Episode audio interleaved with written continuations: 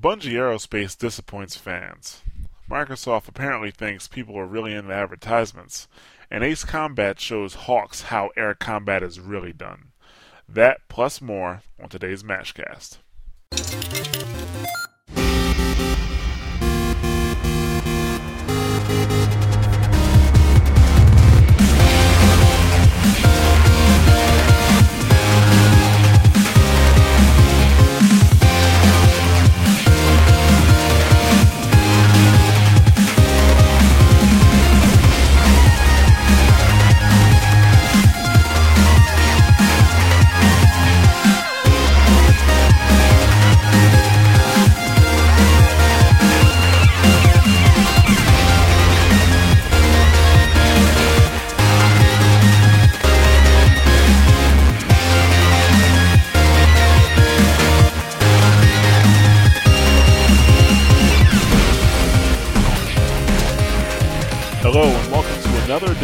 Edition of the Mash Those Buttons Mashcast. I'm Jarret, and I'm here with Community Manager for Mash Those Buttons and Master of Disguise, Rob Hill Williams. Hello, hello, hello. And I am also here with uh, Senior Editor for Mash Buttons and Iron Chef Nick Santangelo. Anybody hungry? What's up, everybody? And this is Mashcast number 11. That's the one that's after 10. And uh, yeah, after 10. Ooh. we we got the counting up in the house today. Ah, ah, ah. Yes, and um, you may be a little surprised to hear the Mashcast only a week after. No, this is not a special edition. Uh, we mentioned before, well, actually on the website, we mentioned before, not in the Mashcast. We mentioned that we were switching to a weekly format. So this is it, and we're hoping to uh, get you more recent news and a shorter podcast because that's what people have been asking for. So And it will make us an exception everywhere because apparently nobody can do less than a Yeah. two hour podcast, even if they do it weekly. So we're going to try and break the mold and we're going to try and give you some, some decent news and not take forever. And Like- in light of that, that wraps up our podcast. Thanks for listening. Yeah. oh no, I'm sorry. That little too early. A little bit. We got five minutes left still. just a little bit. But uh, let's actually get this, you know, bus moving. Uh, we'll start off the normal way. Uh, so, what's everybody been playing? Why don't we start with Rob? Um, I've been playing Akimi Village. Uh, review is up on the site now. Um, so you know, go check that out. Pretty good game.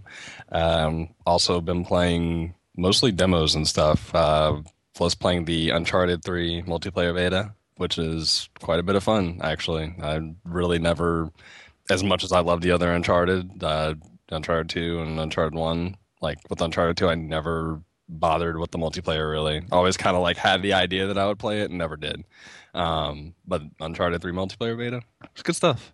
Um, also tried out the demo for NCAA football, uh, Gatling Gears, and the the Sonic the Hedgehog generations, which was actually only two minutes. You were right.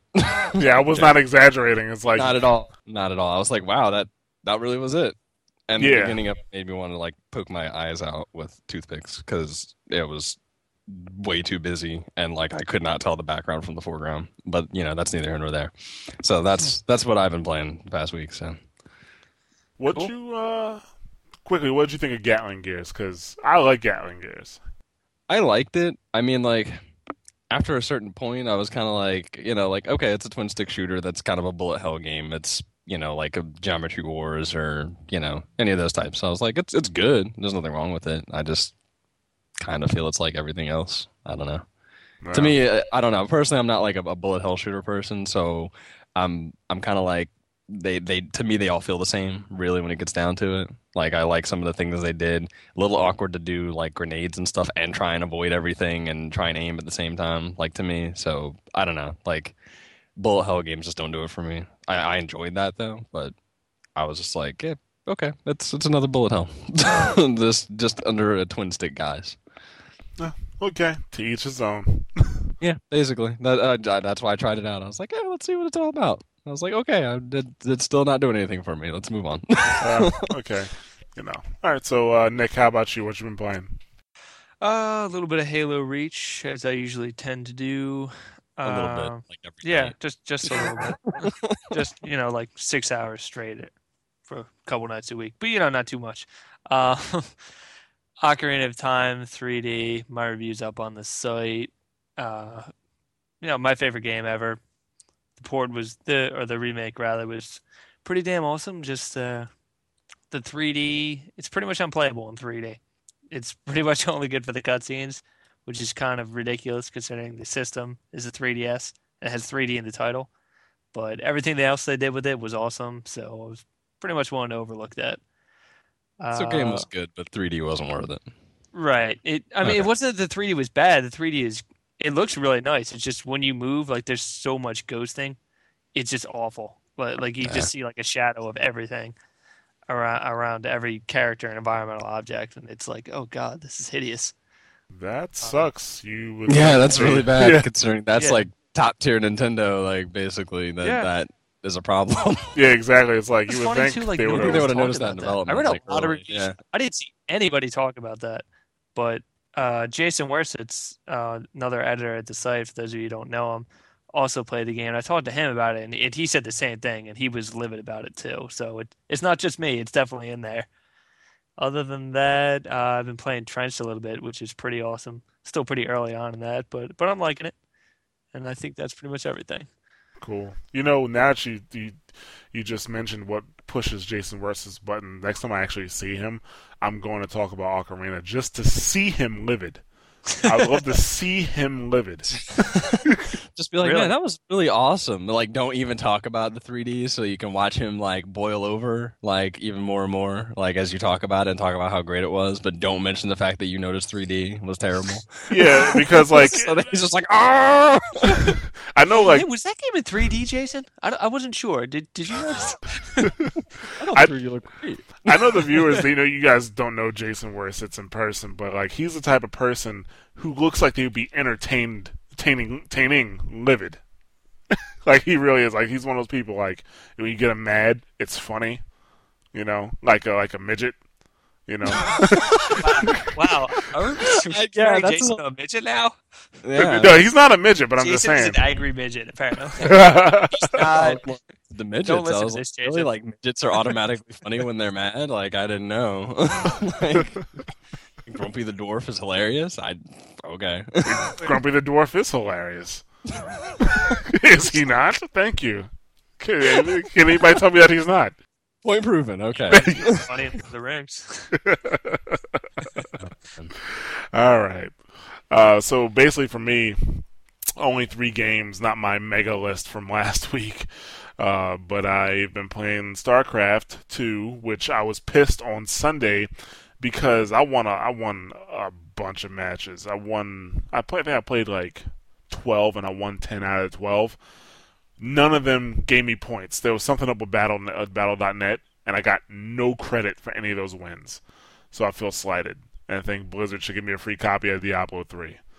It's So slighted. It's kind of a small word. I mean, they're not going to be handing out free copies, but that's pretty ridiculous that like none of it got recorded. yeah, it's and it sits there. Like I'm looking at my record, and I, I'm looking there. I'm looking at this big old gap of game of games that I have that have points, and then no points, and then more points. Like come, I think I played with worse. It's on uh, Wednesday. You know, so yeah, that that that's how my Sunday was with StarCraft 2. Um, Sweet. But uh, other than that, Bad Company 2 almost done with the single player, and the farther I get into the single player, the more incredible it is. I'm just like it's it's not it's Medal of Honor single player is still better, but um definitely Yeah, that's because of the feelings it instills in you, though. But like Bad Company Two has got just like it's it's fun. Like it, it's just good moments and fun stuff. it's a lot of fun to play. Like you know, it's definitely more fun to play than Call of Duty Black Ops was, and Modern Warfare 2, and even Modern no, Warfare. No, we will never stop beating that horse. ever, ever. You guys love Modern Warfare, right? oh Yeah, no, I'm sorry, that was somebody else. Yeah, that's the other Yeah. podcast. That was like eight million other people. yeah. um, but other than that, I've actually been playing Trenched as well. Actually, me and Nick played Trenched yesterday, which we had We a good did. time. Had a good old time. Once we, Mention it up. I'm gonna tell them the story about about the wrench. Oh yeah. Oh my god. Nick like didn't even mention that he played with you. Like you had to bring up the fact that you guys even played I together. didn't, I didn't think it was important. So I didn't want know. to know socialize. I'm, I'm pretty early in the game. You know, it's okay. You know, I didn't play with anybody. You know, it's we No one have fun. There was just one guy, but yeah, I- you don't even want to hear it. It was awful. so so basically what happens is um this is our first time playing co-op period uh and in the game when you go down uh you can you can fix your trench by you know pressing whatever button they tell you to press to fix your trench so my trench winds up going down because i miscalculated how far away some explosive material was and it blew up right on me so i uh yeah. so I, I miscalculated and my trench went down. And then it just says you're down. And I'm like, oh, okay. I guess uh I guess that's game over for me because my trench is down. And the thing is I can look around and I can still see Nick fighting. And as he's fighting, you know, he, he's fighting off all these little like monsters or whatever, and he's like, huh, I wonder what that wrench does. And he comes over and taps me and brings me up at the very end of the game. oh, Down for like 20 solid minutes. yeah. Again, wonder we what that big wrench thing does when my partner's down. Yeah, and, giant robot. and I didn't even know this, but I was glowing. Like I was glowing. Like he said he could see me glowing. In my defense, there was a lot of shit happening when that was going on. We, we were getting raided by from like four different um, paths by all kinds of uh, tubes, which are the baddies in the game. And I was kind of just he he said, "Oh, I guess I'm down. I guess that's it." And I just kind of took his word for it. It's like, Despite all right, what the game he said he's down. you. Down. Despite the cues the game was trying to give you otherwise. Yeah. Yeah, Well, this That's great. I Don't play to opposite. multiplayer. Don't play co-op trenched with Nick. That's that's what I'm getting out of this. I'm a terrible co-op partner. He was he was totally like, "Oh, you're down. Okay, see you, dude." And then he just went Yeah, along got, his got some business. glory all by himself. He was Rambo. Yeah, Won dude. the match nonetheless. We did win the match. Yes, we did win the match. And uh, actually, I do want to say one more thing about Trench before we continue, and this is about difficulty curves. okay, there was a the next match we were in. Nick actually got disconnected from me, so I wound up playing by myself. I won that match on my own, and my the, the building that I was defending still had over fifty percent health. And I, the reason I'm talking about is because I won that match, but they they kicked my ass so hard while I was playing. I got down like five times, like the entire time I was playing. I'm like, come on now, there should be like, eh, you know, don't they don't baby the gamer. I mean, if they're bad at it or if they're dying, have a little consequence. you know what I'm saying? But I, I kept dying, kept coming back up, dying, coming back up, and they should have really just, you know, Right, should you get down that badly, you get down that many times, like your building should probably be gone. Although I guess maybe that is the difficulty curve. that, Like you know, we'll be a little more lenient about how many times you get murdered before we. There is know. no game in which you should die five times within like I don't know. I think the last part was like within like five minutes, and then get a silver rating. There's just no game where that should happen. Okay, I guess that is kind of babying. Yeah, That bit. that is babying. That's the Yeah. only thing I have to say. Like that was that was I was like really like I actually won. Like Nick is like he I guess he can hear what's happening in my TV through my mic. He's like, man, sounds like it's really getting hectic over there. Yeah. it sounded bad, man. And, and you're just constantly like, oh my God. Oh God. There, there's so many tubes. Oh, they're shooting. Oh my God. It's one of those things. This is not good. And but just like, it just kept going on for like half an hour, though. He didn't die. He just kept playing. Yeah. That's weird. And I didn't. So yeah, saying I didn't start dying until the end when they started throwing everything at me, like snipers. Then as soon as I come back from the snipers, they have tubes running into me and blowing up, and then they have other tubes shooting at me from afar that aren't snipers. You know, it's it, it was bad, but I still won Messed up with a that they would do that. with a silver rating. You know, so Yay. yeah. but uh, yeah, so but that's, That's not enough about been Trench. Yeah, yeah. Don't don't get me wrong. Trench is a great game, but that, though that's just my gripe about that. That that's my one gripe. But uh, Yeah. It's a lot of fun, though. It is. yeah, yeah, for sure. But uh, wrong with the show? on with the show. Let's get into the topics. And uh, we wanted to start the topic based portion of the podcast uh, by hearing the sound of Bungie fans heartbreaking. And that happened the other day, actually Thursday, when Bungie announced what Bungie Aerospace actually was.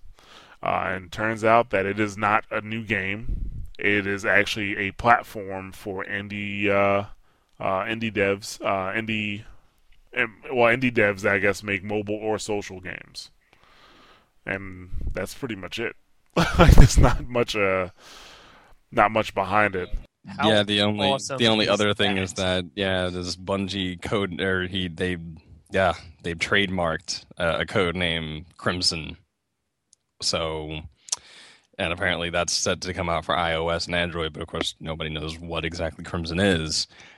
I mean, yeah, it's it's kind of like sad if you were expecting Bungie to come out and be like, "Oh man, here's this awesome new game, like you know something, you know, flight, space, something related," because you know aerospace. Oh man, that's a new game project, only to find out it's you know not yeah. that at all. So like that's pretty disappointing. I mean, it's cool what they're doing. They're giving you know indie devs a chance to work with Bungie and connect with their platform, and and it also gives Bungie kind of a jumping into mobile and social gaming. Maybe you'll see something cool out of it, something not you know within the norms of I guess social games like you know the whole Farmville, Cityville, Yoville, whatever Ville type craze.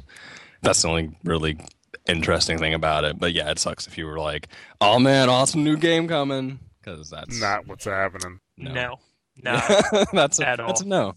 Actually, well, I don't know. Maybe Crimson yeah. will be cool. You know, it's, from these guys, uh, Harebrained Schemes, who was uh, run by Jordan Weisman, who was uh, who did like uh, I Love Bees, and he did some did some other projects too. I can't remember what, but uh, yeah, oh, it's a mobile game, so whole, like that whole uh, Halo thing that they did ahead of time, like the the weird was that what that he did? Yeah, yeah, uh, that was like the viral campaign for huh. was it Halo Two? I believe it was Halo. I 2. think it was Halo Two. Yeah, it better have been, or else fanboys are going to kill me. you were so wrong. Burning you our, never know what you're talking about. Yeah. You were not a real gamer. and I play Halo. yeah. Um, so, anyways, yeah, it's, sorry guys. It's kind of neat. Should add for a nice revenue stream for for Bungie to bring in some more money and fund whatever bigger things they are working on. But obviously, nobody's like jumping up and down excited for this thing, except for maybe the people that are yeah. Crimson. yeah, actually, let me. I'm gonna. I guess I'm gonna tune what I said before. It's not a platform. It's a partnership program, and it'll give right. you give the developers resources that they need creative free or creative freedom and resources, uh, and it'll give them access to things like Bungie.net platform and access to that audience. I don't know what they would possibly want to access. Maybe the login system. Yeah. Yeah, I don't. I don't know. I guess maybe it just gives them a back end, and yeah, something like that to kind of use to see. I guess measure how well the games are doing, or you know, I guess penetration in the market, that type of thing. I mean, the, the really what I see out of this is they're they're not calling it you know Bungie being a publisher. I guess because of their partnership with you know other with Activision or whoever else. Um, but that's basically what this is. Right. It's based Bungie being a publisher for social, you know, games, giving indie, you know, indie developers a chance to to do something they wouldn't normally be able to do, which is good for Bungie. I mean, like, I think they could be good. It's just you have to see something out of it before you can really make any yeah. judgments. It, yeah, I think they said we're going to get some some details on this Crimson game within a couple weeks or whatever. Yeah, I guess. But, so maybe we'll maybe we'll see something there. I don't, I don't know how much that will reveal about how the whole Bungie aerospace end of things will work or not, but um, is anyone really that excited to see what happens there? Anyways. Yeah. Just sucks if you're expecting something other than what yeah. you got. If you had expectations. Lowered expectations. That's what this it's is. definitely more, uh, I guess, exciting for the developers than the actual, I guess, players. So, well, we'll see what comes out of that. Um, but just as uh, the Bungie fans' heart broke my heart broke when I got this next piece of news that uh, David Votypka, is what we're. That's the official last name we're going with here because we're not 100 percent sure that's how you. If, if Yeah. it's wrong, that's my fault because to me, that's that, that's the, the correct you know pronunciation Yeah. of the name. So David. Votypka becomes senior creative director at Ubisoft Red Storm. Now you're like, who is David Votypka? Well, David Votypka was the boss at Kaos Studios, and they're the ones that made Homefront. Like our Yeah, the game that got them closed by Ubisoft, basically, Yeah. or not Oh, by at Ubisoft. THQ. Yeah, THQ. So yeah. So yeah, um, yeah, I wasn't too happy because Ubisoft Red Storm, for those not in the know, they're the ones that make the Tom Clancy games, the Ghost Recon Future Soldier, and the new Ram- the unannounced Rainbow Six title. Well, the unnamed Rainbow Six title. right, with all the awesome stuff we've been hearing about with potential morality choices and branching storylines and a lot of cool stuff that hasn't been, you know, done in first-person shooters yet. And it, maybe this is part of him. You know, this is you know maybe part of his ideas. Uh, Who knows? But if Homefront is any indication, then Uh, no. You know what? I don't want to jump too harshly and, and be like, "Oh, this they're both gonna fail. Like they're gonna suck because Homefront wasn't all that great and definitely didn't live up to expectations people had." But but I I definitely hear hear you guys. Um, going a little weary of this because it's like really we were already worried a little too much that like Rainbow Six and Ghost Recon getting a little too much Call of Duty ish, like every other shooter on the planet. And now it's like you're Homefront bringing in was a pretty yeah. Homefront was a pretty blatant, Call you know, copy on a lot of Right. those. Yeah, a lot Exactly. of those I concepts. last week. I called it Modern Warfare 3 Junior. so It's not Yeah. bad. Yeah, I mean, uh, I'm but not trying to be completely, yeah, I'm not trying to be completely, you know, down about it either. I mean, like Homefront, yeah, not so much. Like, it, but it did have cool ideas, and if he's, you know, creative director, like if some of those ideas came from him when he was at Kaos, then you know, there's maybe there's something to be gained from it. I mean, the guy, it, wasn't like Homefront was the only thing the guy worked on. He also did Battlefield 2 and Frontlines Fuel of War. You know, Frontlines Fuel of War, but whatever. I don't, I really don't even remember the game, but I mean, Battlefield reason. 2, like okay, it's yeah, well, Yeah. Yeah. but Battlefield 2, one I mean, you can't, you know, that's that's pretty good, Battlefield 2. So, I, you know, one out of three ain't bad, I guess. so maybe Yeah, there's, you know what? you know, there's May- good Maybe ideas. some of the stuff he put into Homefront was were some of the better elements because Homefront wasn't like complete garbage. Like there were some cool ideas in there. It just wasn't executed all that well. Yeah, the entire game wasn't wasn't like a cohesive good whole, and it was a little bit too much copy paste from other. Yeah, I know. I'm I'm not trying to say it was good. I'm not trying to. I'm not Oh accusing. no, him. no, I'm, I'm not. I'm not. I'm not accusing you of saying that it was good. That'd be a terrible um, accusation to level at somebody. You thought Right. Was good, but I, mean, I, I I'm did just not say that. It, it had. It, you're right. It did have good elements. It just there was too much copy paste from other stuff to even really make those good elements stand out. So, I mean, hopefully, I mean, he's not the boss over there at Ubisoft at Red Storm, you know, the, uh, like he was at Kaos, you know. Obviously, maybe there were some leadership issues at Kaos that kind of caused Homefront to be the way that it was. Maybe, you know, I not be having worked there, not having worked with them, it's only speculation because you can only look at the product that came out of it and say, well, that was not so good. You are the boss, so it's kind of a one of those things where it's like, well, you're still responsible, even if that wasn't your fault necessarily. So, but I, I hope that if he's only a creative director, some of the ideas, you know, things that he's worked on in the past, some of you know things had good ideas. You know, there's something to be gained from it. He's not in charge of anybody really. I mean, him being a senior creative director, like, it may, like, I may not.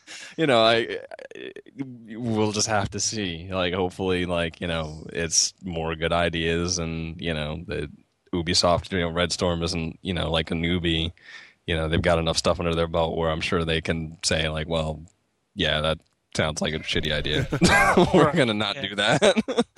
Yeah, So, they've made a number of these good games before, ideas, you know, yeah. So Yeah, I'm sure there's other creative people there, other creative directors. So you know, you know, there's, a, eh, I'm sure there's a committee type of thing. It's not like the guy's just going to come in and be like, "All right, Homefront Two going to be in Rainbow Six. All right, let's go."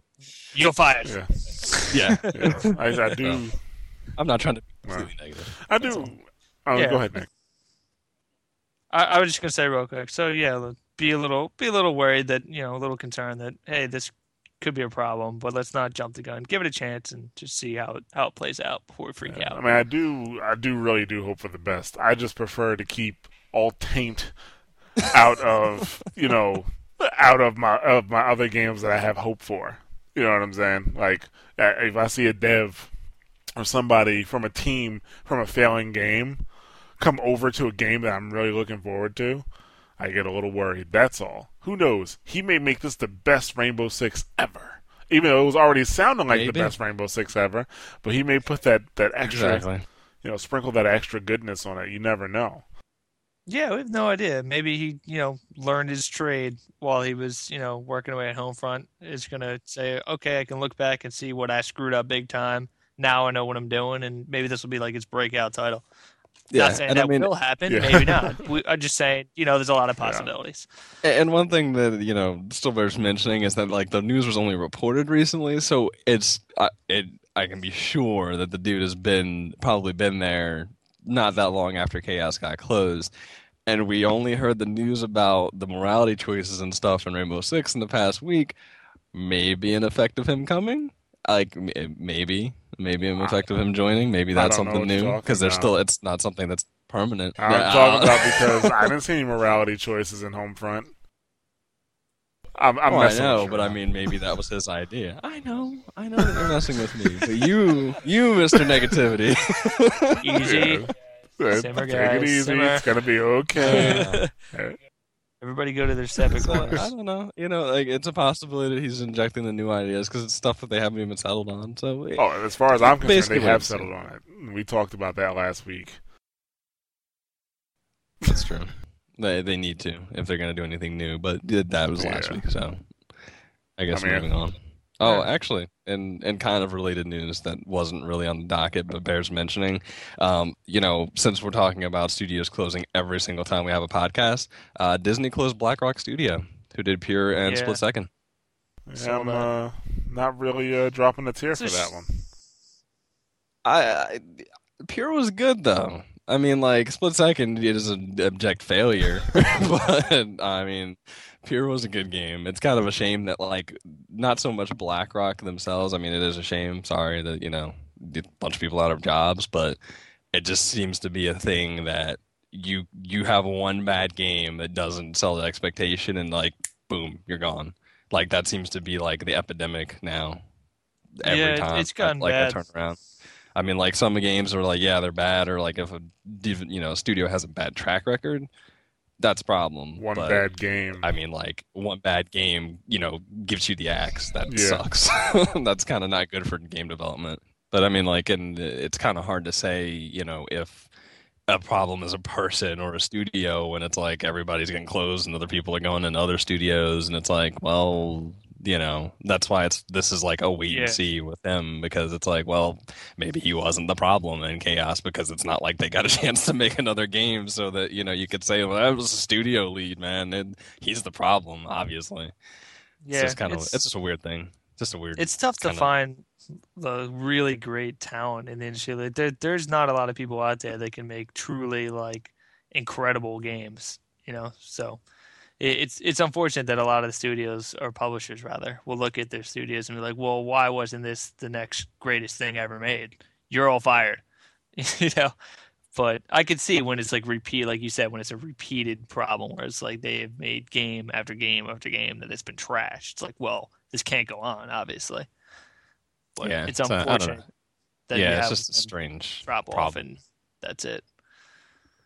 So anyway, sorry to get off topic, but it just seemed like related because it just made me think, you know, everybody's jumping around to other studios or inside the, you know, inside the same company into a different studio. So, then but have- that's that, they'll they'll settle down after a little bit. Like, all right, now that we've had time for this to sink in. Yeah, you can only go by what you see as the end result. I mean, like, you know, certain things you can kind of like take at face value, but you know, like, oh man, like, you know, Kotick just became the the head of EA or something, and it's like, oh Jesus Christ, you know, that that would be something you could take at face value, but you know, He's canceling it's- Mass Effect 3 Out of spite. out of. just because Yeah. he can. yeah, so it, like certain things you take at face value, but it's really hard when you're looking at like here's a person who is basically just a cog in you know a bigger machine. Like, is that cog bad? You don't know because now you just put it into another machine, and it's kind of hard to see. When you know, even even when the game does come out, it's still kind of hard to see. So it's Well, kinda- I know who to blame But if I can't throw a civilian off a bridge. I know exactly who to blame now. well, there you go. Because yeah, it's, That's, that's, his job. His But jo- his anyway. job as creative director is to make sure there's a civilian with bombs strapped onto him, so I can throw him off of a bridge. That's right. So you can have that morality choice. But you know, speaking of choice in a game, or well, not in a game actually, but uh, M- Microsoft wants you to have some choice. Just not anything awesome or game related. Yes, that would segue us into the uh, well, that discussion about uh, the Kinect-enabled TV ads. Uh, we talked a little bit about it last week, but now we actually have a video, which is going to be in the show notes, of course, uh, that actually shows it working.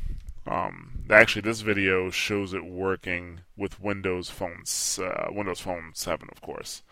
Um, but did everybody here watched it? Like you watched it, Nick, right? Okay. Yeah, I Uh, did. Rob, you watched it. Um, Yep. We originally like the way they made it sound. It was that like these ads were gonna pop up in game, but th- th- from this video, it doesn't look like that's the case. It looks like uh, through their TV service that they, uh, you know, that they discussed very briefly during their terrible E3 press conference. they God, was that We're not going to let that go either, because we're not going to let that go till next E3, where hopefully they get their crap together. yeah, we're 'cause not that gonna let was- that go. That was bad. That was the worst E3 and or e- worst press conference in Mhm. since 2007. Activision. Activision. If only they could have talked about Kinect more. That's my only complaint. that would have made your life if they maybe had replaced any mention of any other game like Gears of War or Halo with Yeah. Kinect. More that would be Con- fantastic. and perhaps some more Cirque du Yeah. Soleil because that would have improved things. Cirque du Soleil. It really would. have. Uh, Maybe they had something going last year where they when they did that. Maybe they knew, you know, like how bad it would have been if it was just talking about Kinect. But anyway, But uh, yeah, so basically what they showed was uh, this, the, I guess, the TV running through the Xbox through their TV service, and an ad popped up, and uh, basically, you know, once the ad popped up, since you obviously want information on it, you know, you yelled the information, you yelled at the Kinect, which actually, what, what command did he actually use? Uh, I think he used. uh, stuff like Xbox Near Me, uh, Xbox More info, or or or Xbox Tell Me Yeah. More, or something along those lines. Like it was.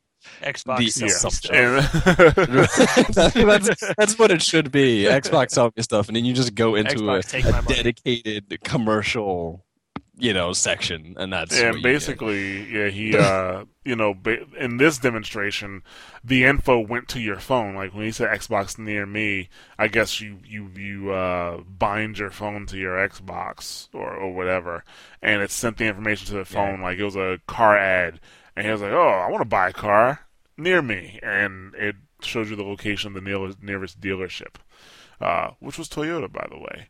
Um, and that ad is also two years old, by the way, the one that they showed. just just to let you know. I didn't even didn't even notice. But see, that's the thing. I don't notice commercials. This is why this is stupid to me. But I mean, it, the good news, like the thing I, I was like, okay, I'm relieved. You know, is that it's not going to like here we're gonna have random commercials in your games, or we're gonna have you know the Kinect interrupt you, or put something in your you know in your game to interrupt you. At least it's tied to TV, where it's like, okay, well, you're used to seeing commercials it's not really going to make that much of a difference, you know. He, it, it's it's a weird expectation that like you know people really really want to know more about the commercials and stuff that they see. Like, how many? Like, really, how many people really sit around and during a commercial and like, man, I would love to know where some Toyota dealerships are near me, and like have the ability to like use their phone or use the internet somehow. Like especially they need with a car, man. Who's Yeah. sitting there like, oh, you know what? Yeah, I should buy a Toyota right now. Yeah, Let right me now. find one. Like, Yeah, like, you know, It's eight o'clock at night and everything, but I want to know where a dealership is right now, man. I'm gonna go Yeah. tomorrow. When it gets It, it's not like you know what I do want pizza right now. I'm, I'm gonna order one. It's like no, I'm Yeah. buying a thirty thousand dollar Toyota right Yeah, now. uh, I, I think all this is really going to lead to is just Xbox Buy. it's Yeah. like, since your credit card's linked with your Xbox Live anyway, just you're just getting to buy crap. Like you can buy that pizza when it comes out. Man, I want to, yes, pizza now. That's what they really need to do. If they're going to do anything with ads and really trying to get you to like be interested, it needs to be like the Food Network, except that like that's all the ads is just food because that's the only thing that like I'll be sitting around and like watch a commercial and like something for food will come on. And it's like, crap, I want that right now. Yeah. Like if they could just like Xbox buy and have that delivered to you, okay, you're onto something. But uh, I mean, they had the, the the voice as like a commercial, and it's like you know, if you really if you wanted to watch this show, but then you, you know after you see the commercial, you forget about it, you could tell the Xbox to schedule it for you, so it'll remind you to go watch that show. It's like that's kind of stupid to me because if I wanted to watch a show, I wouldn't forget. you know, like people don't like watch HBO and see a preview for True Blood and then forget a day later that you know True Blood's coming on because if you're interested, you'll stay interested. Obviously, if you saw the commercial, I don't know. actually, to uh, me. to me, it happens to me sometimes only because TiVo has gotten me lazy. That's the thing. Like TiVo has gotten me lazy. Like it used to be like when I first got TiVo, I was like, oh okay, I'll check that show out, and I'll just um, you know, I I, I put into the TiVo to record. Like I'll go to the TiVo website, search for it, and record it. And you know, now it's like I'll see something, I'm like, oh okay, and then I just totally forget about it, and I'm like, you know, four episodes in, I'm like, oh yeah, I did want to watch that show. but I, I, I totally blame that on Uh. TiVo because, like, you know, they made it so easy. Actually, I need to put the TiVo app on my phone so if, like, I actually do see a commercial for something. There you like, go. Oh yeah, there we go. I am so sick of companies making things easy, man. That is I so know, man. Um, just complaining like, why did they make this so easy and convenient for me? What jerks? Because it gets too easy, and you're like, man, I can't. No, I I help can't it. flip understand. that. Like, I, I don't even remember the ne- the last time I memorized the phone number. Oh, well, that's yeah. Cell yeah, who does but- that? Who does I think that? I I know like my fiance's and my grandmother's. Like that's the only phone Please. numbers I know off the top of I my kn- head. And one is because I used it for years, and the other is just because well, you kind of. I know my cell phone number and I know my office number. So if I'm in trouble, I'm either calling my job or I'm calling myself. Help me, Jarret. Okay, Jarret, where are you? What's the situation? Don't you know this Yeah. already? That's true. I know my own number. I, I I can't even tell you the number of people that I know that don't know their own number. They have to look in their phone to find out what their own number is. That's, Alright, bad. Yeah. It's an effective cell phone. You know, That, that's, that's too much. I, I probably only know like four or five, maybe, maybe phone numbers by heart. But that's really bad if you don't know your own phone number. That's pretty good if you know four or five by heart. Because I mean, I really know like those three numbers. like I know Well, you that know for- what? I used to be on family plan with my mother and my sister, so our our the only thing that was different is the last digit. So there's Oh. two that I know right there, and that just hasn't changed. But Yeah. enough about phone Yeah. numbers and such. I think technology makes us lazy, basically. Yeah. And I just, but I just don't see really taking advantage of, you know, like it's almost better if you don't have a Kinect while you're using the TV service because then you don't have to worry about it. Kind of, you, you may get the commercial still, but you don't have to like, you know, worry about the Xbox trying to get you to trick you into, you know. Looking at other stuff or you know getting you deeper in the rabbit hole. I don't know. It just seems kind of silly to me, but they really are operating under the assumption that like, man, people want to know more about commercials. So mm-hmm. there you got you know it. what? But Whatever. If they want to throw that, yeah, exactly. Yeah. As long as it's not going to interrupt you, if they want to throw that functionality in there for anyone who does want to take advantage of it on occasion. So yeah. yeah, whatever. yeah, that's true. Um, we'll see what the final implementation is like.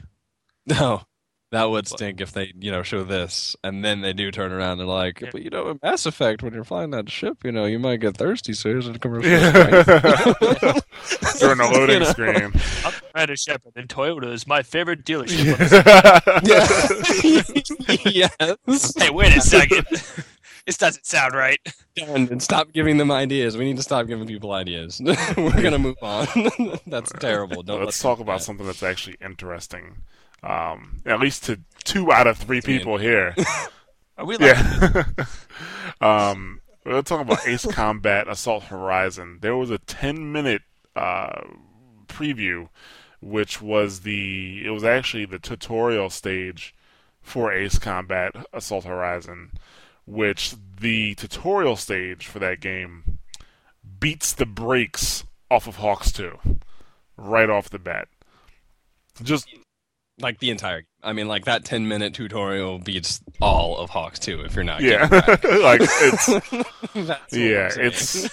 I mean, as I'm No. watching it, I'm like, oh my god! Like in honor of this 10 minute preview, we should burn all copies of HAWX 2 worldwide. He actually said that to me on Twitter, actually, because, you know, we both lost our minds and we're going to lose it again on the podcast. So if, you know, you don't care about Ace Combat, you might want to walk Yeah, away for dude. 10 minutes. But, um, yeah, we, uh, we had like a back and forth of like, just, oh, oh Yeah. my God. I think Rob's comment to me was, Oh "I God. am excited." yes, yes, all capital letters, probably some exclamation points. Yes, I, I was excited the entire ten minutes. I they, it- not even just because like man, great another Ace Combat game because I've I've wanted one of those because the last one was Xbox only, which is not a bad thing. It's just that I just don't play my Xbox that much, and that was still a few years ago, and prior to that was what some PSP versions. So and and then PS2 before that. So I'm excited to see something come out multi-platform and look as awesome as it does, and also introduce you know new stuff. Like it's not just hey, we got another Ace Combat. Like they're they're they're throwing down the gauntlet at you know the non-existent you know flight action game genre. like they they are the flight action game genre because HAWX obviously kind of tossed in the towel, but they're throwing down the gauntlet at anybody that wants to uh, wants some, I guess, because they've got a lot of new cool stuff happening. I mean, Take that, before- realistic Star Fox. Yeah, whatever. Like, yo, you want to try? You want to come? Like, come on, come at me, bro. Like, that's that's that's what yeah, that's all Horizon's doing. But I mean, they have like a new dogfight camera, and uh, like, I mean, like that was maybe one of the ma- most major issues is like really trying to keep track and you know with the camera and stuff like that. You always had to go into the in the cockpit view for you know fighting and stuff like that, even though that wasn't always like the coolest way to look at the game. Um, but now they have a dogfight cam that goes like right over, you know, like the, the the machine gun, like right next to the right next to the cockpit on the wing, so you get like a a nice view of of the plane in front of you, so you can try and keep track of it. Like it was a lot of shifting camera views, and I mean, like you know, you fire rockets from underneath your missiles from underneath, and it goes underneath the plane to show the you know like the and it it's cinematic, but it doesn't get in the way like I thought that was really awesome. Like you're still in full control the entire time, um, and it's just as friggin' action packed and awesome as it ever was. I mean, you're dogfighting through you know through cities now. Like you're blowing up a plane that's crashing into a building and pieces are flying off, and you blow up a plane and like the, you're having to go through the wreckage. Like it's it's out of control. I am yeah, I mean, I don't even have to say anything else. He just told you everything That was Alright. pretty in detailed. one fell I swoop. was, uh, I was excited about that. Yeah. It was good.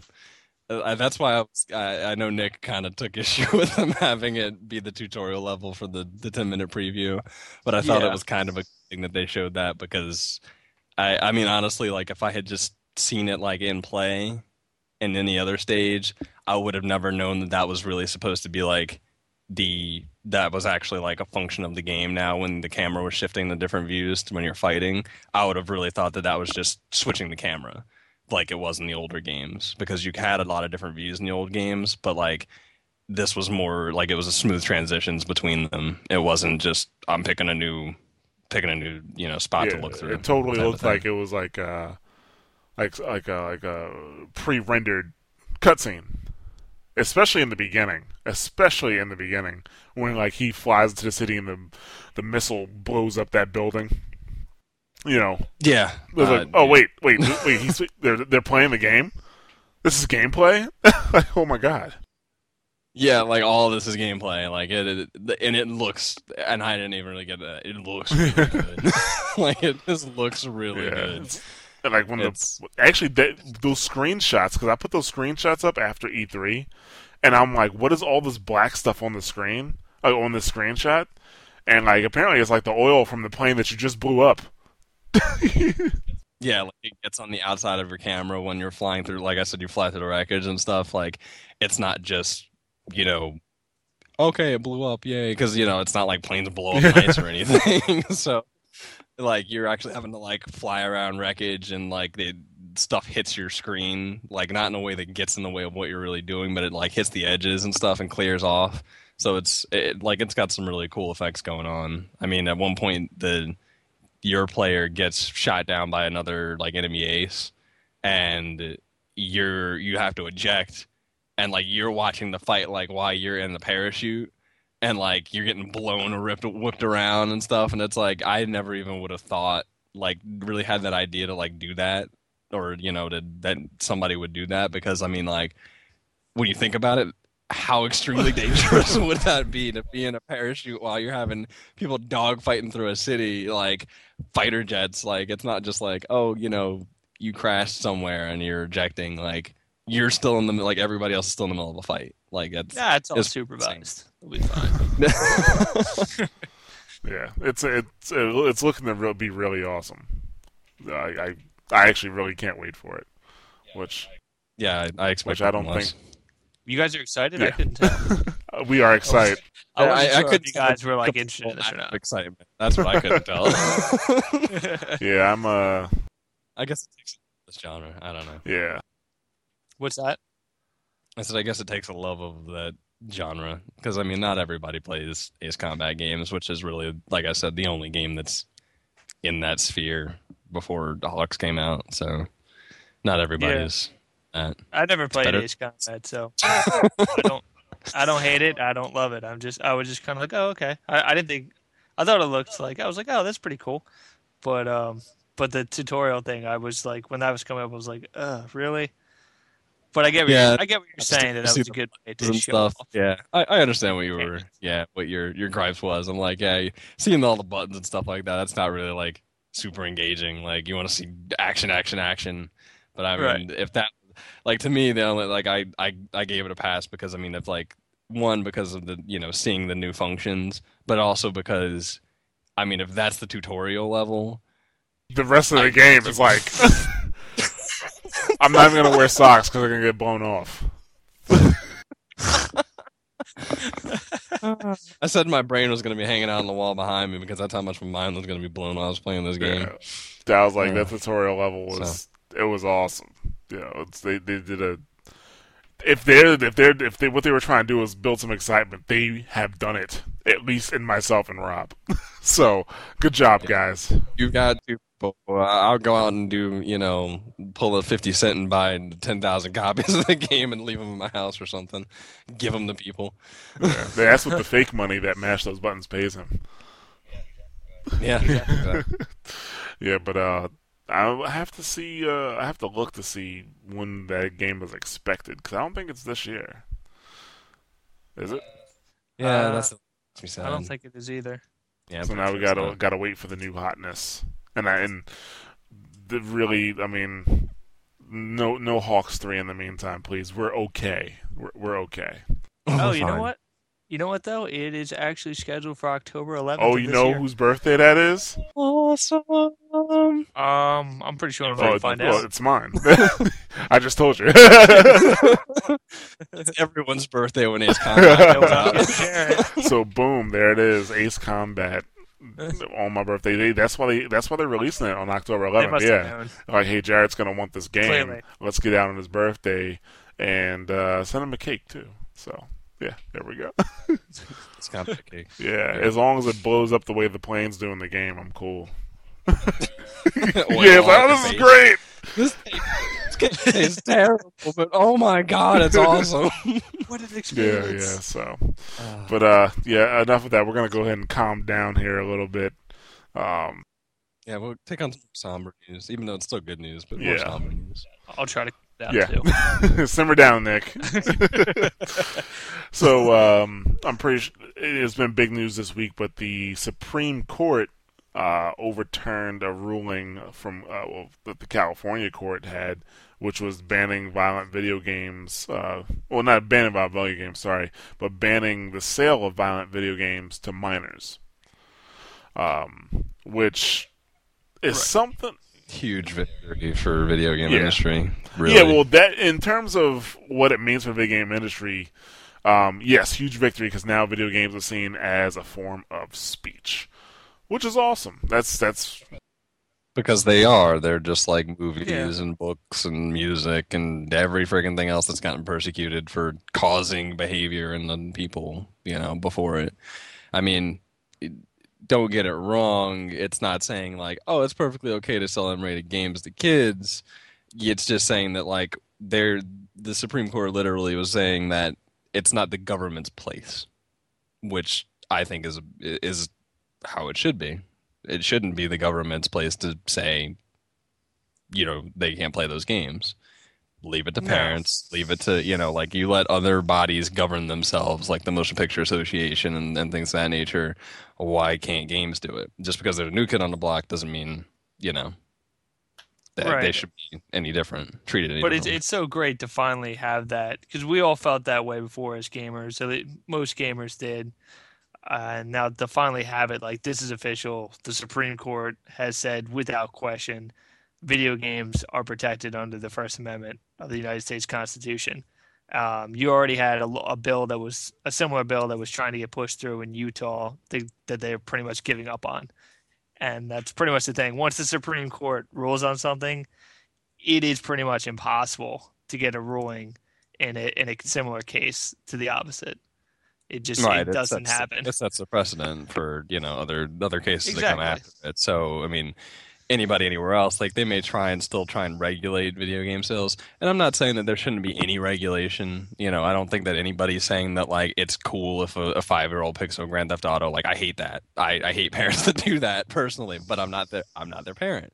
So you know, but it, that's uh. eh, You know, it's just it's one of those things that's it. It very much is up to personal it, what what you know it, it covers it's it's a personal choice you know if you want your kid to you know have that if you want them to play mortal kombat you know that's a personal choice of, as a parent you know like do you think your one 16 year old may be you know mature enough another one may not but that's up to the parent and you know figure that out. So not not you know uncle sam not uh, uncle sam to walk in your door kick down your door and pull your ps3 out and throw it out the window like you can't have that. That's silly. So you know Yeah, uh, it's just uh there's so much misunderstanding uh, out there among non-gamers. Still, is a lot of what the problem is. People that don't play games just think one of two things. I, I think a lot either like they just remember, you know, 30 years ago, okay, Pong and Pac-Man, that's video games to them still, or they just see like um, like Jon Stewart addressed this and showed Mortal Kombat, is like, oh, let's show the like most violent game there is out there and just assume that every single game is like this. When obviously that's not true, but still developers should be free to make make games like that if they want to. And again, this bill wouldn't have prevented them from, but the fact that it would have allowed the government to restrict who could purchase it, maybe developers and publishers think twice about what they're putting into their games. You never know. That might not have happened, but you never know. But now we don't have to find out. Yeah, there needs to be a creative freedom because the create, like I said, it's like any other medium, and and I said this before when we were talking in the pre-show. I mean, before games, it was movies. Before movie, or I'm sorry, really, it was music. Before music, it was movies. Before music, it, or before movies, it was you know, it was books. You know, uh, everywhere down the line, you know, there's always you know associations, government, you know, people who are uh, think that they have like the moral high ground, point at certain things and say like, well, that's causing the problem. You know, that's the issue. You know, it's not the fact that maybe there's bad parenting or you know maybe some people are just screwed up and they just happen to do the you know see these things read these things play these things it's you know the idea that this causes the problem not that there could be any other in, you know any other influencing factor that It's an easy it's easier to point e- exactly it's easy to point at something and say like this is the problem rather than trying to address what the problem might really be which a lot of times from all the stuff I see personally, it's parenting. but you know, yeah, well, they don't pay attention to the ESRB ratings and stuff. Like I said, they they just if they don't play games, they just don't really understand what games are and the type of content that is in games today. And like you really have to watch out for that. And the the ESRB is pretty damn clear on what is in the game. And you know, Rob, you and I have both worked at GameStop and have explained to parents on numerous occasions like yeah, you know, extreme violence, drinking, use of drugs, nudity, blah blah blah, all this awful stuff. I'm like, you know, whatever. It's a video mm-hmm. game. You know, let my eight year old get it so we can get the heck out of here. And at the same time, it's like, are they necessarily wrong? Like, as much as I don't necessarily agree with that, like, are they wrong? Really? Not not necessarily, place because exactly that's and that's the whole point. You know, I may feel differently about it than the other guy that walks in. What I don't like is when parents walk in and they don't listen to you when you say that. I if somebody listens Right. to you and says that, okay, my kid understands the difference between a game and reality. Cool. Yeah, have have a ball. You know. Yeah. But when you have, you know, somebody, some kid sneak, you know, have like their friend's mom who's cooler than his mom, you know, sneak in to try and like buy him a game, and it's like, are you his parent? It's like, well, you know, and it's like that. No, you know, like obviously Yeah. you're trying to get one over, but I mean, it's like anything else. Parents have to educate themselves about what their kids are doing.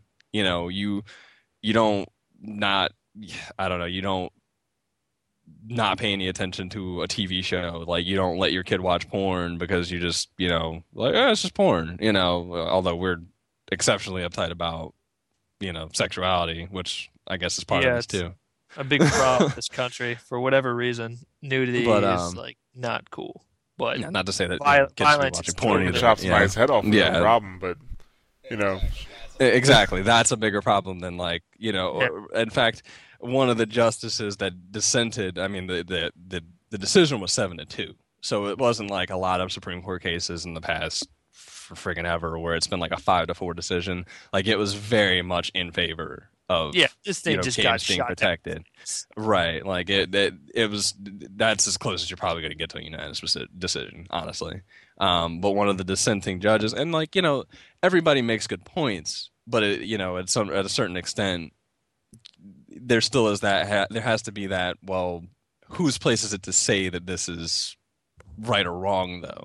Uh, to me, you know, and a lot of other people, a lot of other gamers, a lot of other parents, you know, gaming grew up. Like a lot of the people that are gaming, they are the parents now.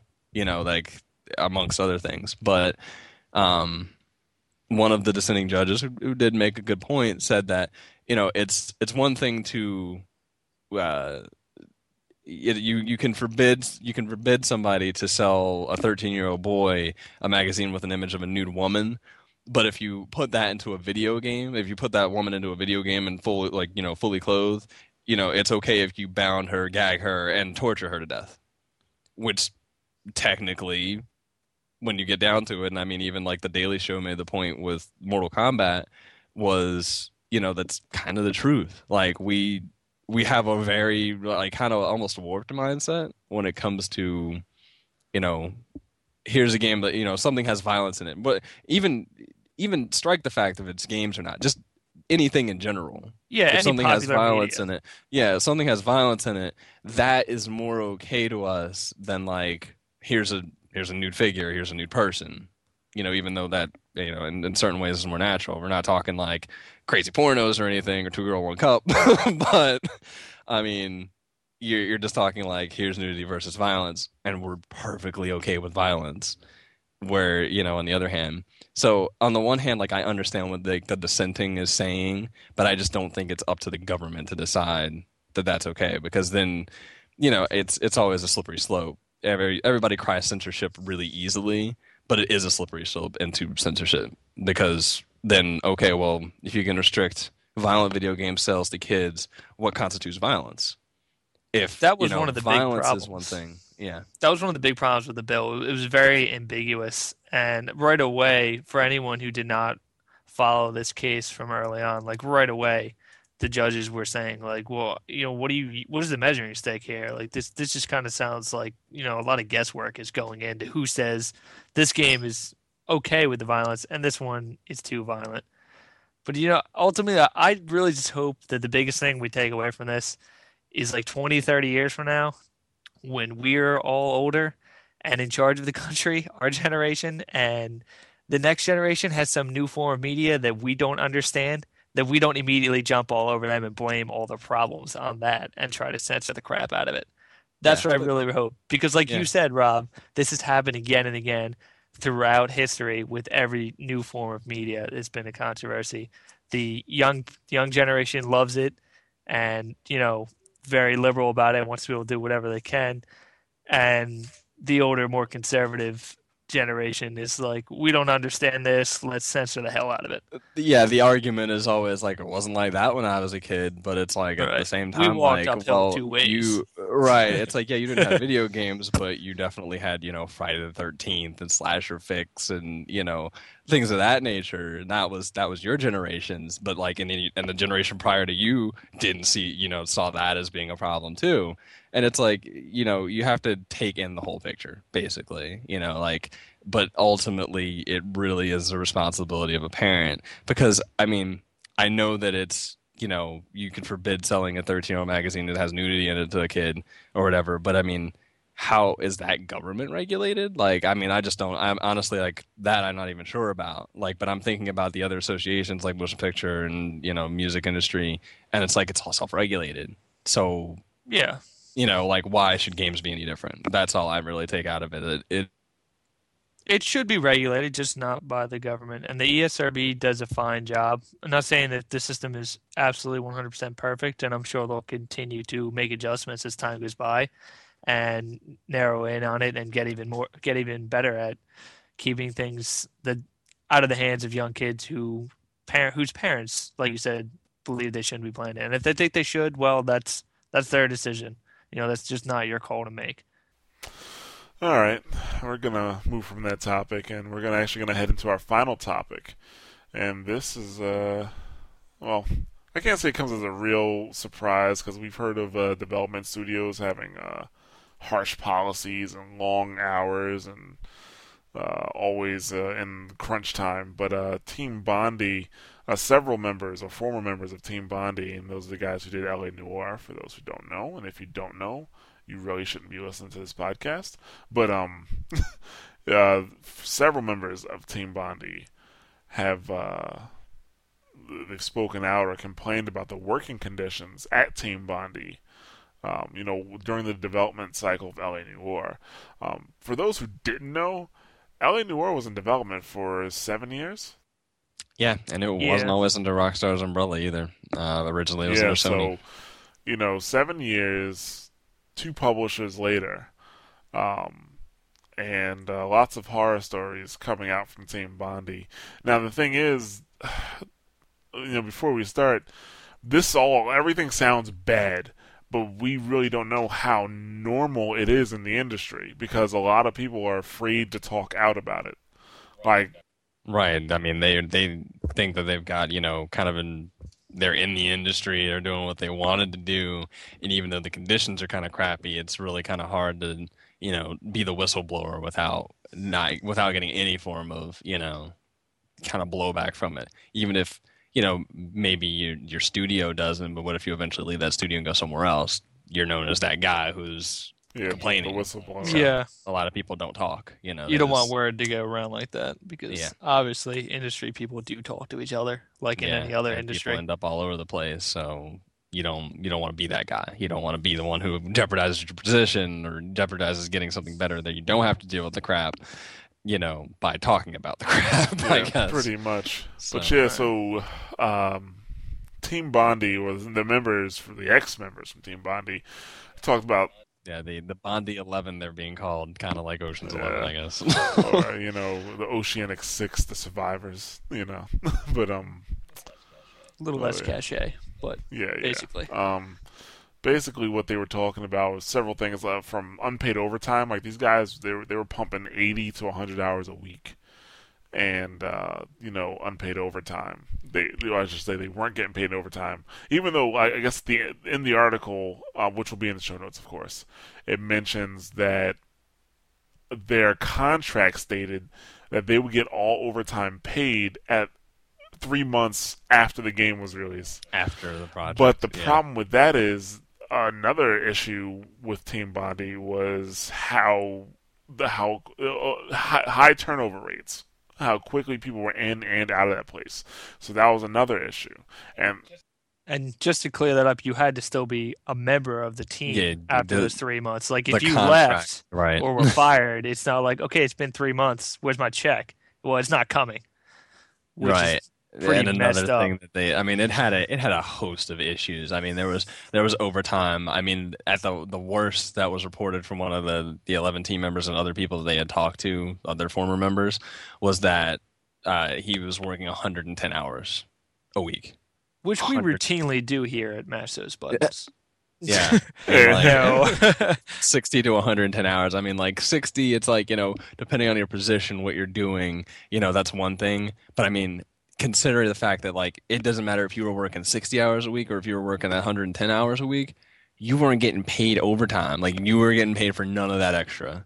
That is like the pro. You know, it's one thing when you're when you're getting worked, you know, kind of overworked, but at least they're getting paid for it.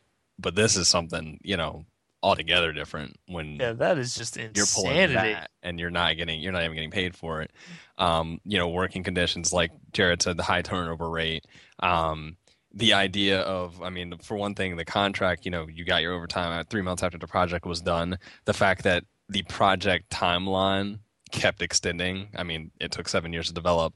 One developer or one uh one person who worked there said that you know it was 12 you know it was 12 months out when it was expected to be done when I got there. And when he left, like a, like a year or two later, Yeah, two years still later. 12 months out was the timeline.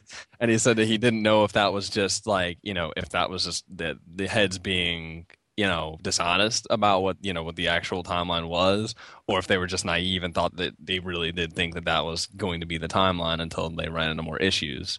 Um, they basically, I mean, they were, they stated they were in a state always in a state of perpetual crunch time like you know from basically the get-go. Like they were put under the impression that they were walking into one job from 9 to 5 monday through friday. They're going to do things different. You know it's going to be a new experience for game development and all that kind of stuff.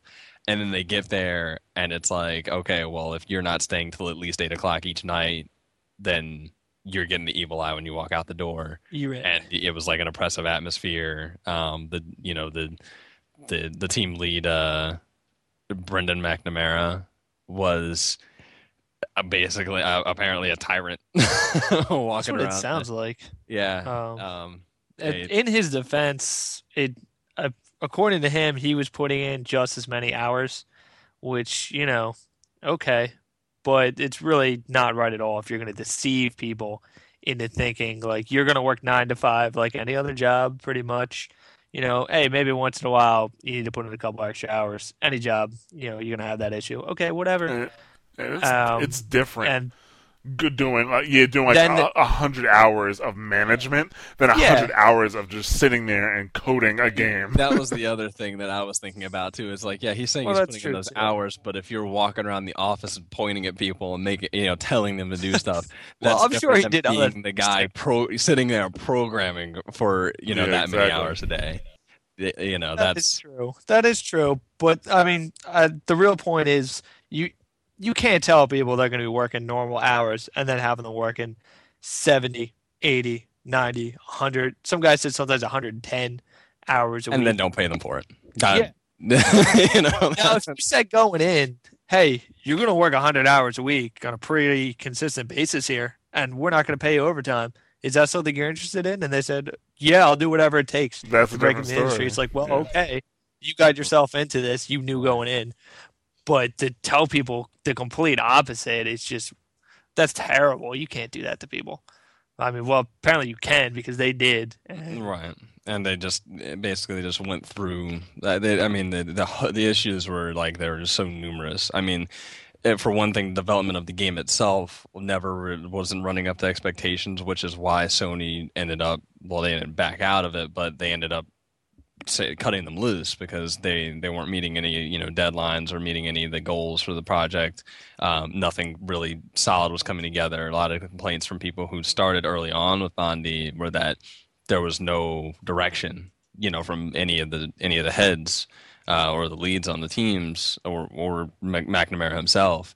Um, that basically it was just kind of a vague idea, and it's just like, oh, just work on some high like work on some high level stuff, and then like Sony would walk through the door to come and see how the game was doing, and it's like they didn't even have a direction that they were working on, so it, things yeah. didn't go very well from the get go, and then of course that kind of I guess started the the the long hours and everything else, and the the you know the corpse grinder i think as somebody yeah. called it um yeah they were so just throwing people in and corpse grinder yeah and they were just throwing uh, new people into it um they were you know making up new positions so that they can pay people less and work them longer um not like they had uh junior uh, junior members and then they made like an inaugural member like position so that they could pay them even less and work them just as hard. Graduate junior was the term I believe they used. Yeah, graduate junior. Um, you know, it's yeah, like there's a lot of stuff that was wrong. They had staff turnover. McNamara himself was an issue.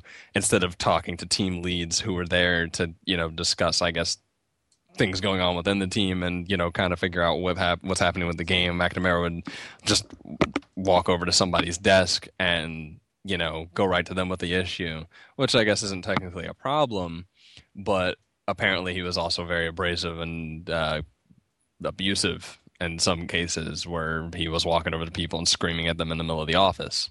Right. You know? And you know what? If you're the boss, it's your prerogative to go out to people and say, "Hey, what what are you doing here? This isn't right. There's a problem. We need to discuss this and correct it."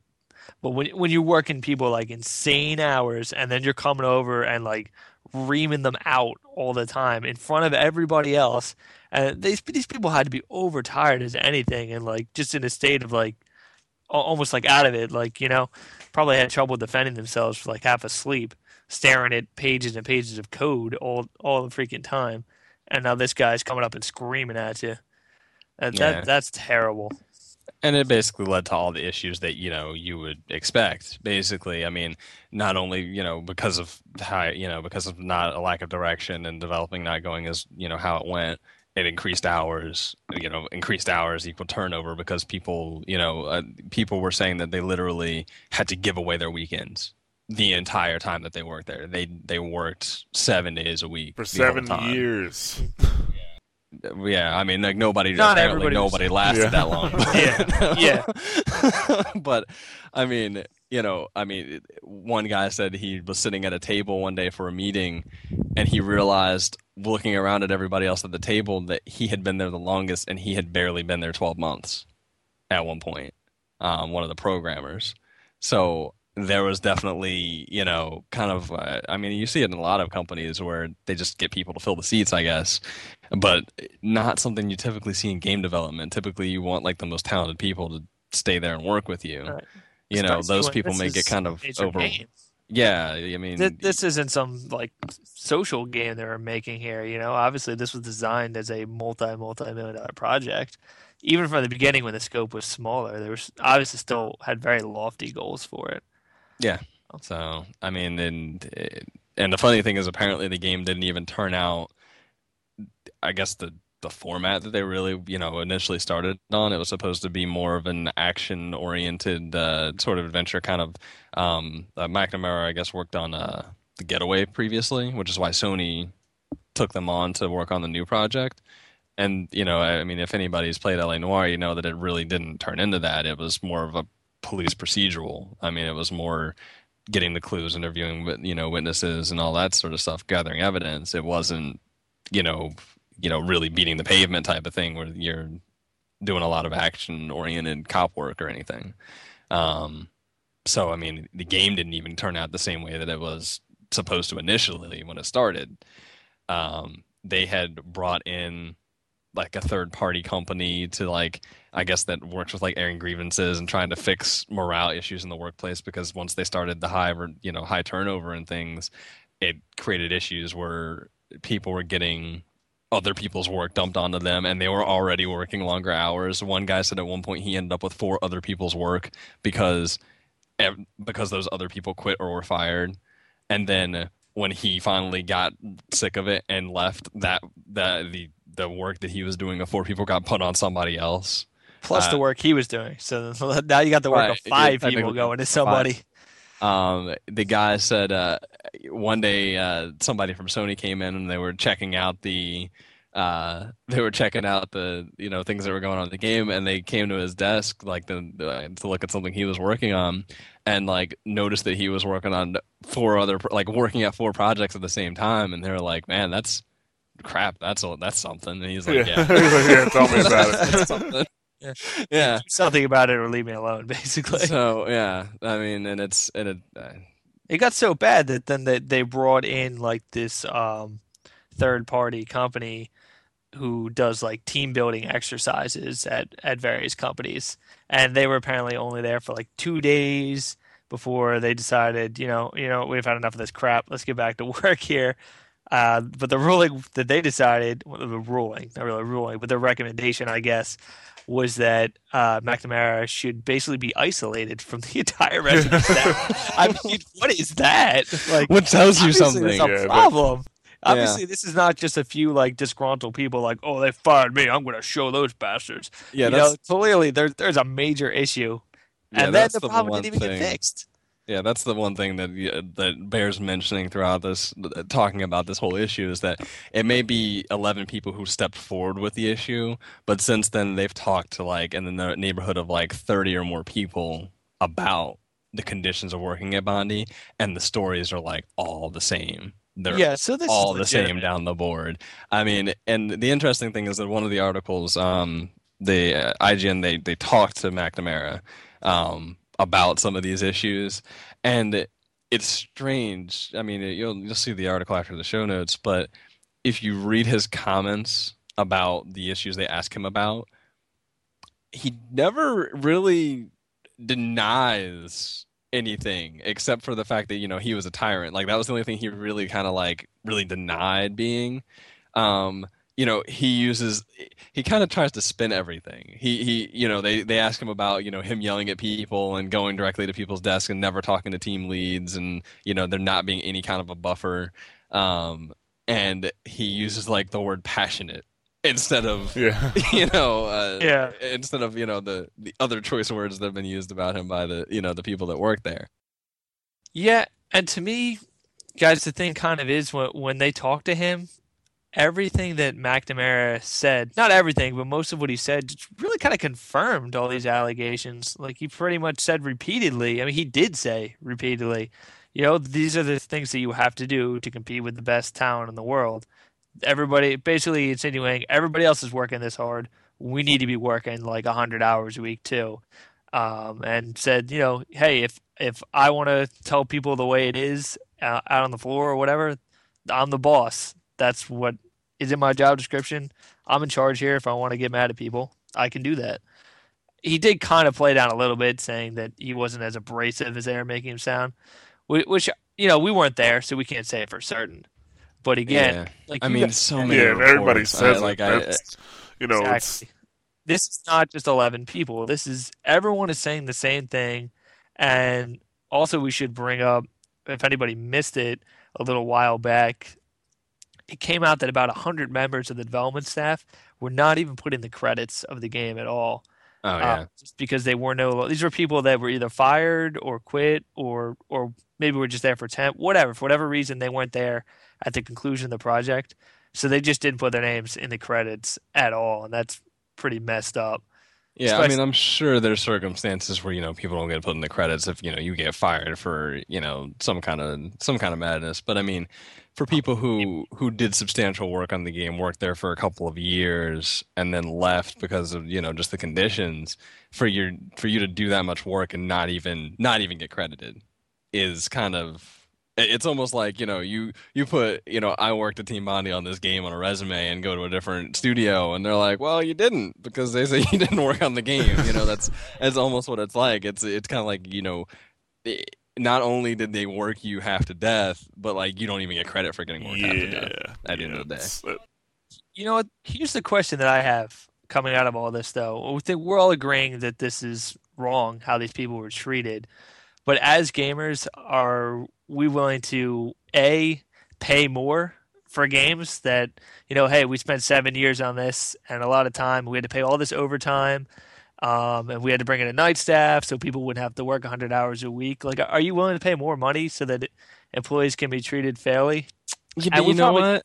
Yes, but it, it look at it from the general populace. Is everyone going to say yes? But you know what? I'm not even going to say yes. I'm going to say no. I'm going to say I'm not willing to do that because Okay. the issue isn't. I, I really don't think the issue is that it's the, on the consumer's back that you know that that we should pay more for for those issues. I mean, the, the I think that the problem is that somewhere somebody along the line is making millions of dollars. Uh, somebody, you know, like the studio. I mean, like you know, somebody's collecting on this. And I mean, certainly, if you know the publisher has a certain deal and they're gonna get they're gonna get a certain cut of things, they put money into the project, they're gonna get money back out of it. But I mean, this isn't. It, it's not something that's like up to like a community. It's not a community pot to like pay these people out of. They they're still employees. They're working for a business. The business should be able to pay them. If that if for some reason the the business can't you know can't support the people that they have working for them under the hours and all the can you know all the things they want them to do, then don't hire that many people. Don't work on such a big project if you can't handle it. You know, basically just don't do it. Um, that's not that- that's not on us. That's not. Well, that was going to be the for second part of my question. Then, Right. then are we willing to just say, you know what? If it takes that much to make a game this good, then don't no make way. it. Because personally, personally, I loved the game. I thought the game was fantastic.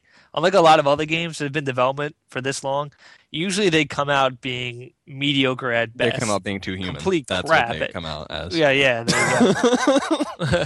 I mean, um, which was I didn't think it was a terrible game like a lot of people did, but it was nowhere near up to what anyone was expecting of Too Human. That's for certain. Um, uh, LA Noire, I for me, it's the best game I've played so far this year. So I- I don't know. It's hard for me to say like I I wish they just would have not bothered making this game if it went through all this. But at the same time, I, I it's horrible that these people were treated this way. I But hate that's to the thing, that. like, like we mentioned earlier when we first started this topic. We don't know how it, how, How common, this is, but the thing is, like, people talk a good game, and people are like, "Oh, this is bad," and blah, blah, blah. But if it came down to it, and you knew about all this before you went to go buy the game, not necessarily you, Nick, or you, Rob, but people in general, but yeah, it's like, oh man, that right. sucks. Yeah. Let me not let it go to waste. you know what I'm saying? It's already here. And on top, like Right. with the the question you asked earlier, like would people pay extra for it? They're already paying extra for it. They're getting money with that DLC. Like you really think that DLC was made after the game? No. All that DLC No, no, was I made during the game, and now they're just chopping, Chopping up the up games games and, and- pushing it out. That's what's happening. So you, we are already getting paid extra, and the conditions aren't, you know, they aren't the same. What needs to happen? Like, there's nothing that the consumers are going to be able to do. right. It's not, not- about us. Consumers not going to be. Case. Yeah, I agree with you. I was just playing devil's Yeah, yeah, advocate. yeah. Oh, I know. That's fine. I know you're I'm not a bad I- that's- person, I'm just Nick. explaining You're my not a bad person. Yeah. I'm not- I know you're not saying like, well, it's Well, I us. am a bad person. pay I hundred dollars for that game. But um, it's not the it's not the consumers that need to that need to fix this. The publishers aren't going to fix this because the publishers are you know they want to they want to put in the least amount of money they can and get the most return. That's with any business. What needs to happen is the developers need to stand up for themselves and. It may, I don't know. See, the, reasons like this are why unions are formed. I was just Re- to say, yeah. do you think developers should unionize. unionize? The re- the- things like this are why unions are formed. And, and you know what? Really thinking along those lines, how powerful would that be? I mean, like, not only just lobbying for, you know, the, the crap that you should get, but how powerful would it be to have the power like, not have to, you know, live in fear of, like, oh, I say something and it's going to be the end of my career? You know, how crazy would it be to watch, you know, the team for if you know say the the whole thing going on with the, that went on with Infinity Ward and Activision happened how would it be if like there was a union and they could stand up Right. and everybody walk out the door? And not and, and like pick it or, or you know do whatever they have to do or go into negotiations so that you know people get paid when they're supposed to get paid. You know people from team bondi get paid their overtime. When ea had their issue that people got paid the way they were supposed to get paid. If you could you stop it dead in its tracks people listen then Yeah. and, and you're and I and I think that that you're absolutely right because I wasn't even thinking along those lines, but like that's that is what should happen. Developers need to stand up and say, "I'm- I'm- Yeah, and I, the thing is, like, I'm not even uh, me personally. I'm not even pro union. I think a, I think a lot of unions, and especially in the United States, are they a lot. The, there's a bunch of exactly. racket There's a lot of money wasting going on, but the, the reason, but what's happening to the developers is the reason why unions need to exist. In certain cases, like they need a union. You know what I'm saying? Now, I don't like when unions abuse things and get and, and you know get too much money. And I shouldn't say too much money, but Yeah, nobody wants to see it Exactly, too far in 'cause their then that's how- either. We're looking for exactly that's how prices get raised and stuff like that like i know uh i know people in the teachers union and like some of the stuff dealing with their contracts like like certain when certain things change how much back pay they get like I, I, i'm i'm not to mention any names but like i know a teacher that if he were to go to a specific position he would get whatever his raise was he would get back pay for 2 years two years with that pay for no reason. That that's an extreme case. You know what I'm saying? That's the extreme. Yeah. Right. There's going to be the cases are- where it's too Exactly. where you know that it's too too much. You know, the union's taking as much you know advantage as the company was Yeah, previously. you know. So you know, it goes both ways. But I mean, it, to even get to the, I mean, to even get to the point where that's an issue, you have to get to the point where you Start can kind of like have some kind of a power. Yeah, you can have some kind of power to even do anything about your position. I mean, that sucks. I mean, like, and the, I mean, they had people who joined Bondi that like, you know, there was an artist who had 12 years of experience working another in, in different mediums and then you know it was his first job in video you know in video game development and his experience with Bondi for the time that he was there soured him so much that he left the industry and has no interest in coming back to it Yeah. like doesn't even care to, to try working in video games again Yeah, I mean, and like, you have that's Max kind of saying that Yeah. that's this is the norm. You know, saying, "Hey, this is what it was like when I worked on the Getaway," and other developers are doing the same thing. If you want to be the best, this is how you have to operate. And this isn't the first time. This is the most extreme that I've heard, anyways, but not while, the first yeah. time that we've heard complaints of this nature come out of the industry. So, you know, clearly something needs to be done. something done. has to change right and if It's and if people are too scared even now because i mean you you have people that are still with bondi and if that guy is still the same as he was those people aren't gonna talk. definitely not. I mean, like Right. they had some anonymous, they had some anonymous sources talk about, you know, some of the the uh, the, the situations and stuff inside of Bondi during that time frame, and I mean, it lined up with the, with all the other people who weren't working for Bondi anymore. It said, um, but uh, I- I mean, the, when people are afraid to even talk about the problem, there's a problem.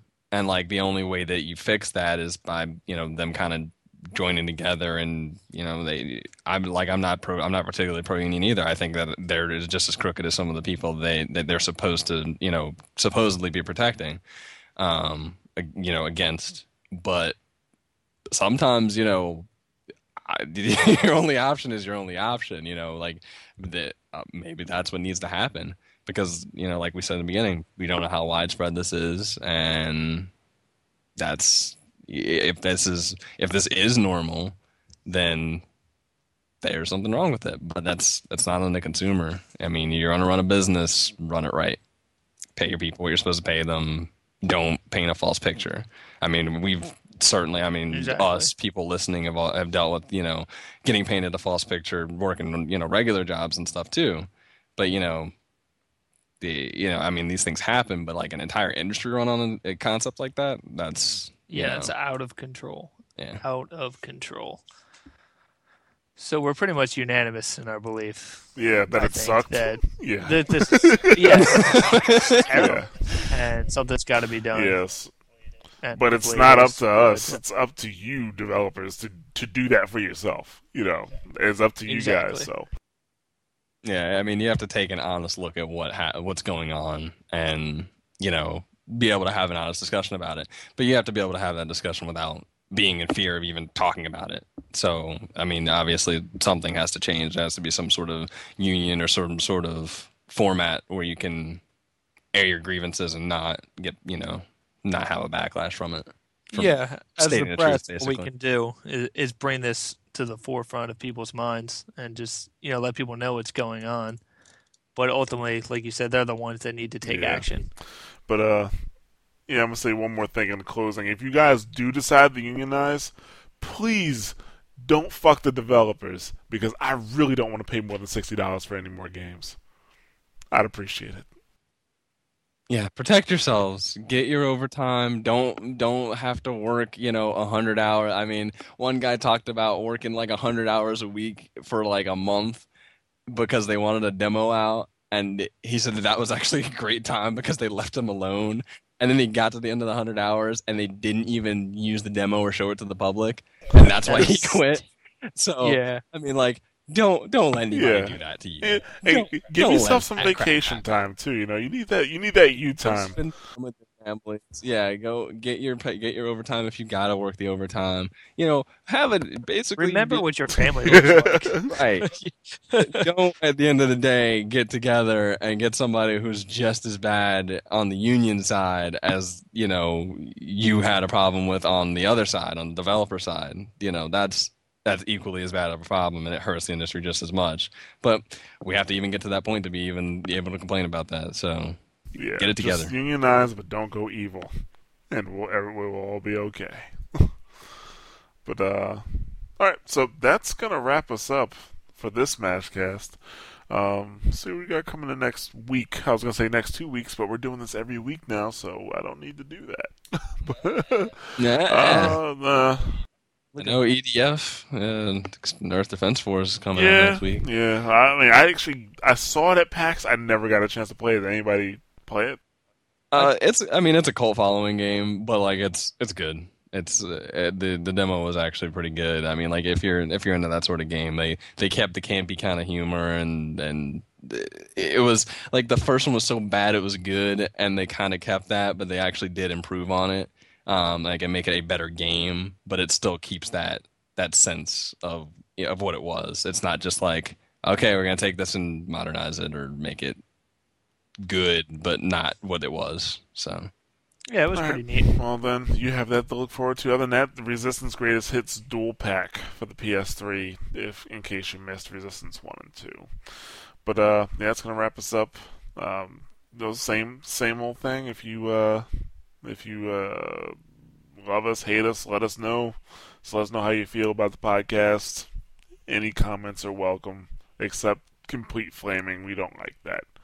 but um, yeah, you can catch us on uh, SoundCloud, which you may be listening to right now, but it's uh, soundcloud.com slash mash those buttons.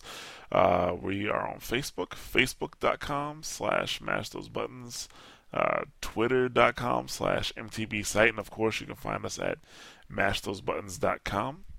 And uh, yeah, so we will see you guys next week. Later on. Later days.